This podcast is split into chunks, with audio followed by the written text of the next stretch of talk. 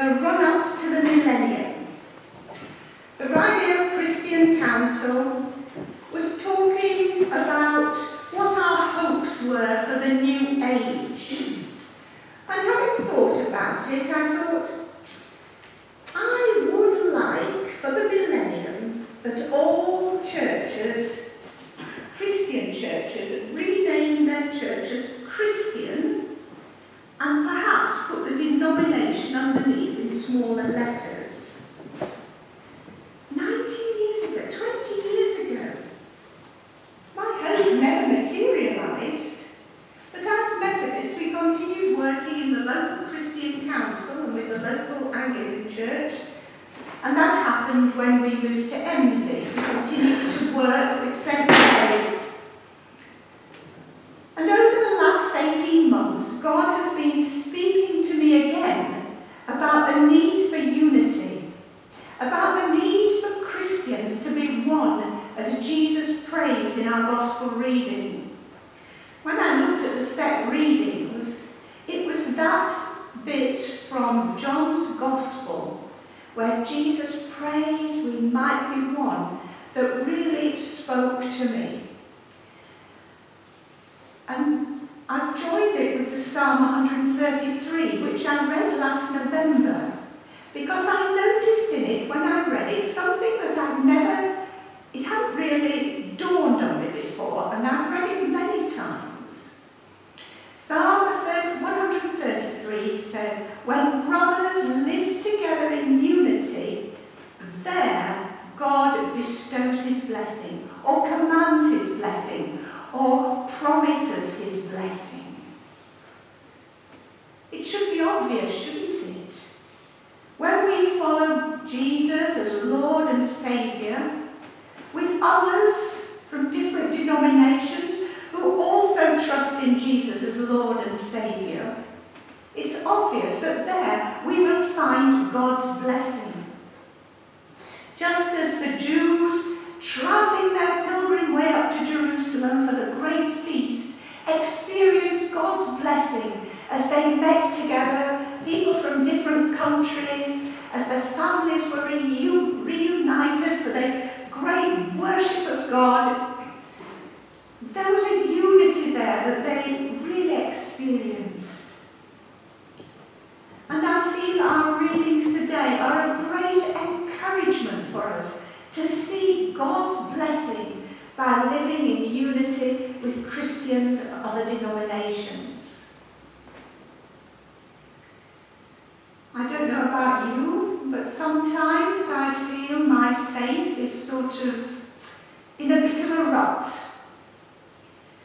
But in the last 18 months, the greatest blessing and encouragement I have received has been working with hashtag do you know him, with Christians from other churches in the town, reaching out with God's love. This has been a tremendous blessing to me, an encouragement to my faith, because I've seen other people grow in faith and come to faith. I expect some of you have seen us in the high street on a Saturday morning quite a surprise to many people. And one of the first questions we're often asked is, how much do you want? Or, what are you collecting for? And I think, hmm, that's how they see the church, is it at always wanting money? But another frequent question is, which church are you from? Well, it was decided from the beginning that we said the church in Skipton the one church of God in Skipton. Others have been very suspicious of the free gifts that have been on offer, and you can see some people walking up, seeing us, and then giving us a very wide berth. But others have taken up the idea, and now there is a hashtag you know him Ramsbottom. The Alpha course that I was invited to help on was such a wonderful experience.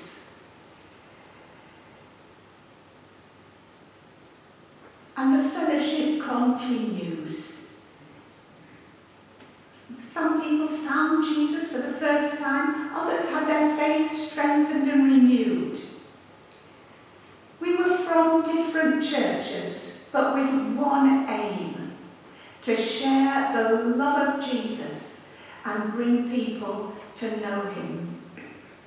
And it's such a privilege to pray with Christians from other traditions. So why don't we have one united church when it brings so much blessing? Well, this is partly due to our traditions. Different interpretations of the Bible led to breakaway groups, which in turn became churches and had their own breakaway groups, and so it goes on. But as long as we don't compromise on the of Jesus Christ, alive on this earth, dying for our sins, risen and ascended into heaven, as long as we don't compromise on the basic truths of the gospel, then we could be working toward a more visible um, unity, not, not in one church worshipping in different ways and using our different traditions, but accepting each other as fellow pilgrims along the way. Surely it's not beyond the bounds of possibility that we label our church as Christian, particularly in a world where in this country now there are so many different religions and Islam is growing. I was in London recently and as we drove, uh, we were driving around, somebody pointed out to me, look, there's a new temple. And I looked and there's a huge new Gurdwara where Sikhs worship that had just been completed. As Christians, we need to show the world the uniting love that Jesus shared with his Father. Not just a warm, cosy feeling of togetherness, but the aim, as Jesus said, is that the world might know the truth about him, that he is the world's Saviour and only Jesus. A disunited, broken Christian church isn't a good witness for Jesus, and often it's a stumbling block for people who are thinking about Jesus. John Wesley talked in one sermon about the Catholic spirit, Catholic with a small c, meaning worldwide. He said he wouldn't ask if a person worshipped in the same way as he did, or whether or not their church was organised in the same way, or if people were baptised at the same age. Not that these things were necessarily unimportant, but they could be talked about at a more convenient time. The right question to ask, says John Wesley, is, is your heart right with mine? In other words, is your heart right with God? Do you love him with heart and mind and strength? Do you live by faith and not by sight? Do you accept Jesus as your Lord and Saviour? Are you loving your neighbour as yourself? If your heart is right with my heart, give me your hand, my friend. When we get to heaven, I don't think it will matter one jot which church we went to. What will matter is what we have done with Jesus. Jesus himself prays for this unity. I pray also for those who believe in me through their message, that all may be one, Father, just as you are in me and I am in you. There's that unity between Jesus and the Father. Jesus tells Thomas, if you've seen me, you've seen the Father. Another place he says, I only do what the Father tells me to do. And in the same way, Jesus prays that we may also be in him and the Father, so that the world may believe you have sent me. Unity doesn't mean uniformity. And if we've any doubts on this, we can be put right by reading Paul's letters. In his first letter to the Corinthians, Paul uses that wonderful analogy of a body to show unity and diversity. Our bodies are made up of millions of different cells, but there's only one Steve Coombe and one Louise Atkinson. There's only one of each of us. And so many passages in the New Testament speak about love and fellowship. Koinonia is the Greek word used to describe a close and intimate relationship. I find that often I have a far deeper relationship with other Christians than with members of my family who don't believe in God. Peter, that great disciple, writes that we should love one another deeply because love covers over a multitude of sins. He said he was writing to God's elect. Well, that's you and me today. Uh, we are God's chosen people. Love and working together is not an optional extra, but something Jesus has prayed for us. John Stott, an English Angelical, Anglican priest, was a noted leader in the worldwide evangelical movement. And he writes, Is there only one God? Then there can only be one church. In Skipton, hashtag do you know him is a good start, but we have a long way yet to go. So how do we achieve this unity that Jesus prayed for? Sometimes it's difficult to love members of our own family and friends or other church members. So how are we going to love and work with Christians from different traditions, with different emphases? I think the key lies in the relationship Jesus had with the Father. Such a close one. And I think that the deeper we get to know Jesus, the more we immerse ourselves in the Bible, the more we pray and seek for Jesus, the more we shall be able to love him and to love others. Next Sunday is Pentecost, and we shall be reminded again of the power of the Holy Spirit. Jesus went back to the Father so we could receive this gift of the Holy Spirit, a free gift available just for the asking. The Holy Spirit is the very power of God living in us, enabling us to grow closer to God and to others. Living the Christian life without the help of the Holy Spirit is like trying to make your car go when it's no petrol in.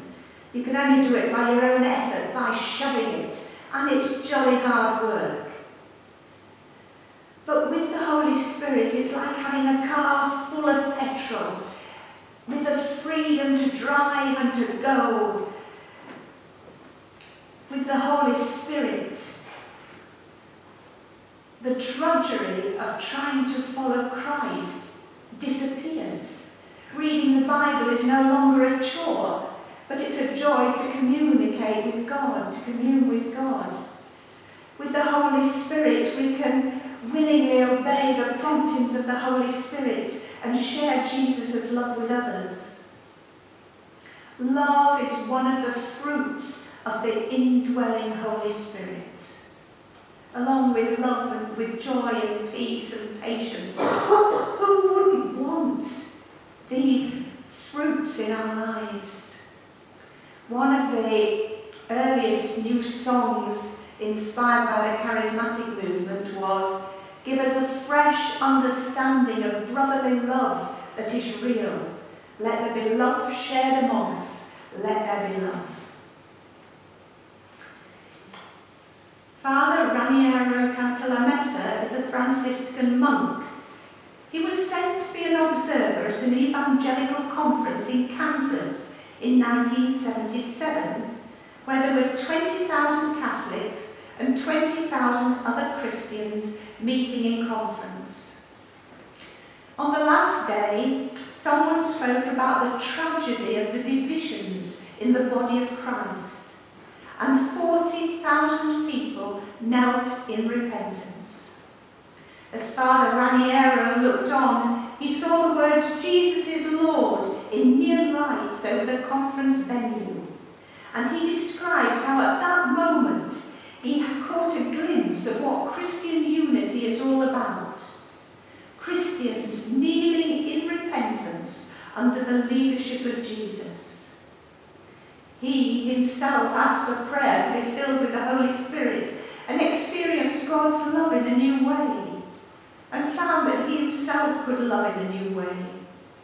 And since 1980, he's been preacher to the papal household, and unity, love, and the Holy Spirit are the main themes of his remarkable ministry. I don't know who wrote it, but the Christian, Premier Christian Radio's Novena prayer for yesterday finishes like this. The Church's influence in the world is when the love we exhibit towards one another is noticed. The first bridges that are in need of repair are those that lie broken throughout the family of God.